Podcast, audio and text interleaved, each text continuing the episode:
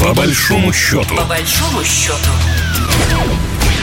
Здравствуйте, в студии Екатерина Шевцова, и это программа «По большому счету», в которой мы обсуждаем самые важные экономические новости нашего союзного государства. Уже в этом году Беларусь может стать третьей по величине торговым партнером России. Сейчас делается все для этого, заявил торговый представитель Российской Федерации в Беларуси Юрий Золотарев. Он также отметил, что в прошлом году лидером среди торговых партнеров Москвы стал Китай, на втором месте была Турция, далее Нидерланды и Германия. Беларусь э, в 2022 году занимала пятую строчку.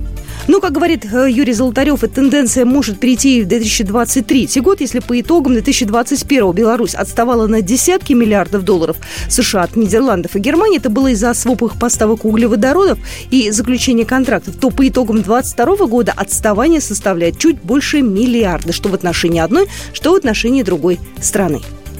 Алексей Николаевич Зубец у нас на связи, экономист, директор Института социально-экономических исследований Финансового университета при правительстве Российской Федерации. Алексей Николаевич, здравствуйте. Здравствуйте.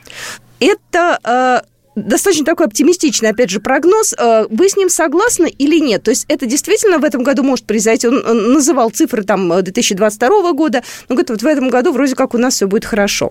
Смотрите, действительно, Белоруссия может стать э, третьим партнером, это совершенно очевидно.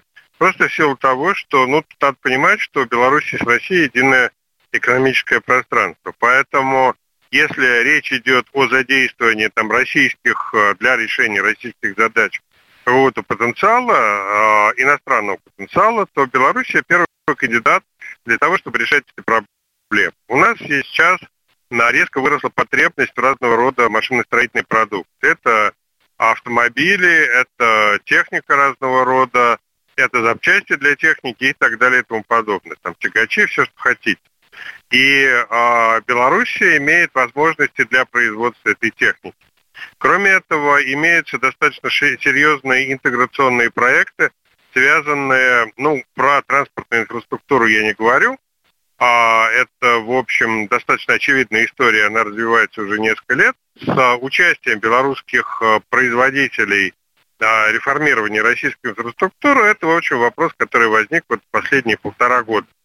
Вот. Плюс к этому это продовольственное производство, потому что Беларусь один из, в общем, известных да, на постсоветском пространстве производителей разных видов продовольствия, которые, в частности, снабжают достаточно активно российский рынок. С другой стороны, вот все-таки надо понимать, что из российских регионов активно с Белоруссией работают те регионы, которые находятся в западной части до Урала.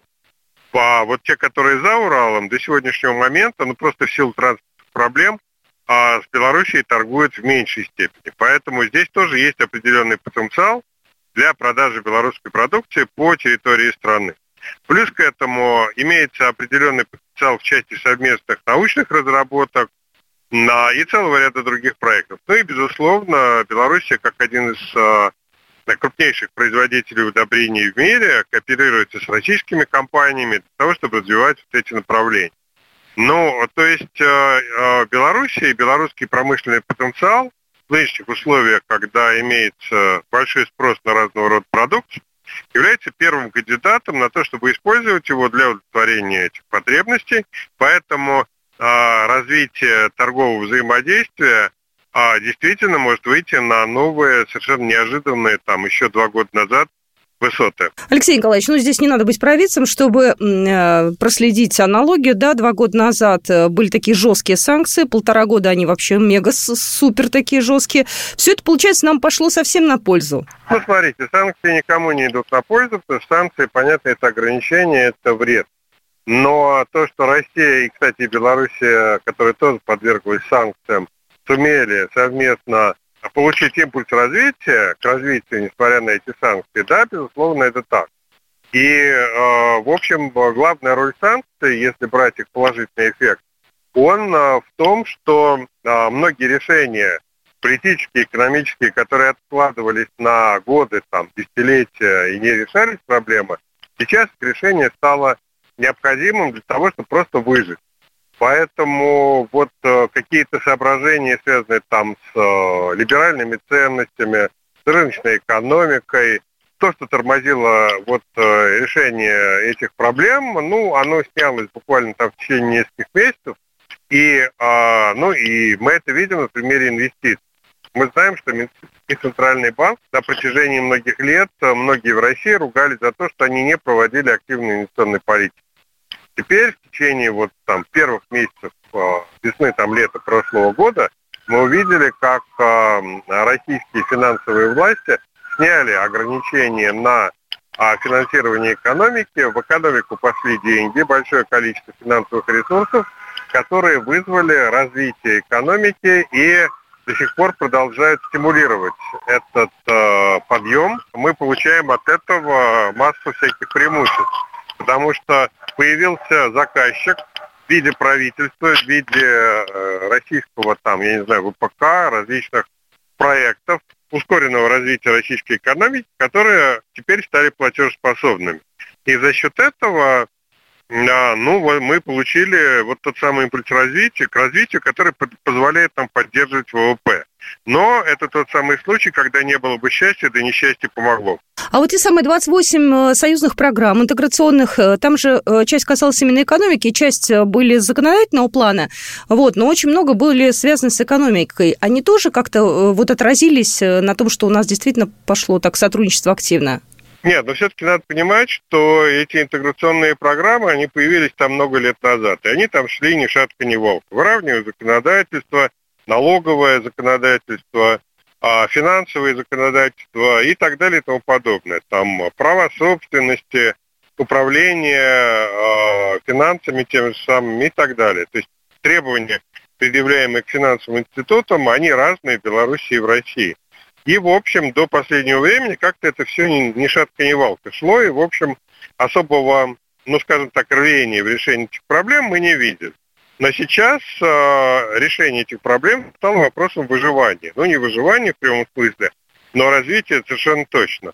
И в этих условиях, конечно же, выравнивание условий ведения бизнеса в Беларуси и России а, стало вот таким вот очень важным элементом ускорения развития.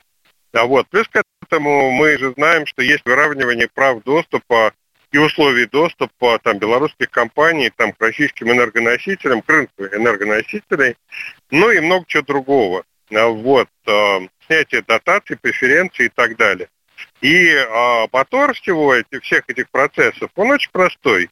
Необходимо сделать так, чтобы белорусский потенциал максимально был использован для решения тех проблем, которые сегодня стоят перед Россией. Потому что, ну, в Беларуси, надо сказать, сохранились многие производства, которые в России вот за последние там 30 лет, 90-е годы и позже, они, в общем, не выжили.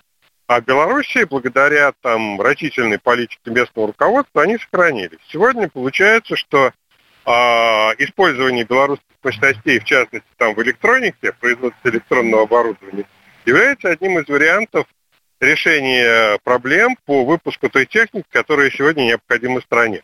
То есть главное, это не, ну, то есть не, не планы и программы, которые были сверстаны много лет назад и как-то не особо двигались, а насущная необходимость, живой конкретный интерес.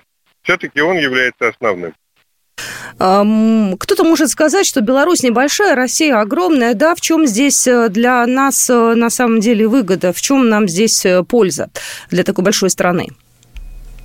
Ну, Беларусь действительно небольшая страна, 10 миллионов человек, Россия 146 миллионов, но, во-первых, как я уже сказал, на территории Беларуси сохранились производства, которых у нас, которые у нас не выжили, и Россия жила в значительной степени за счет импорта, а так как в Беларуси своей нефти нет, ну, соответственно, а, и приходилось э, существовать более рачительно относиться к тому имуществу, которое досталось там советское наследство. А вот. И, во-вторых, надо понимать, что э, в силу характера управленческих механизмов, которые существуют на территории Беларуси, белорусская экономика более управляема. Это рецепты, рецепты вот такой управляемости, я не знаю, там в России они могут не понравиться, или наоборот, они, может, кому-то понравиться. Но вот они данные. И в значительной степени благодаря достаточно жесткому стилю управления, который существует в Беларуси, в том числе экономического, эта страна сохранила высокий уровень социального развития, экономического и так далее. Я не призываю их копировать, но это просто данные. Поэтому а, задействование белорусских предприятий в решении российских задач оно облегчено, среди прочего, вот таким вот немножко директивным стилем управления, который существует в Беларуси. Ну, то есть это, во-первых, выгодно, а во-вторых, это относительно просто. Нужно договориться там, с первым лицом, а, а дальше механизмы начинают работать. Вам не нужно договариваться там с э, 100 собственниками разных предприятий для того, чтобы запустить какие-то интеграционные процессы. И это большое преимущество. Это очень здорово, на самом деле, что у нас э, так идет процесс, потому что в нынешнее время союзники нужны, и такие достаточно надежные союзники еще с советских времен, так скажем, проверенные. Ну, мы обязательно обсудим итоги 2023 года, будет это уже чуть позже в нашей программе. А, Алексей Зубец был сегодня с нами в эфире, экономист, директор Института социально-экономических исследований Финансового университета при правительстве Российской Федерации. И это была программа «По большому счету». С вами была Екатерина Шевцова. До свидания. Программа произведена по заказу телерадиовещательной организации Союзного государства. По большому счету. По большому счету.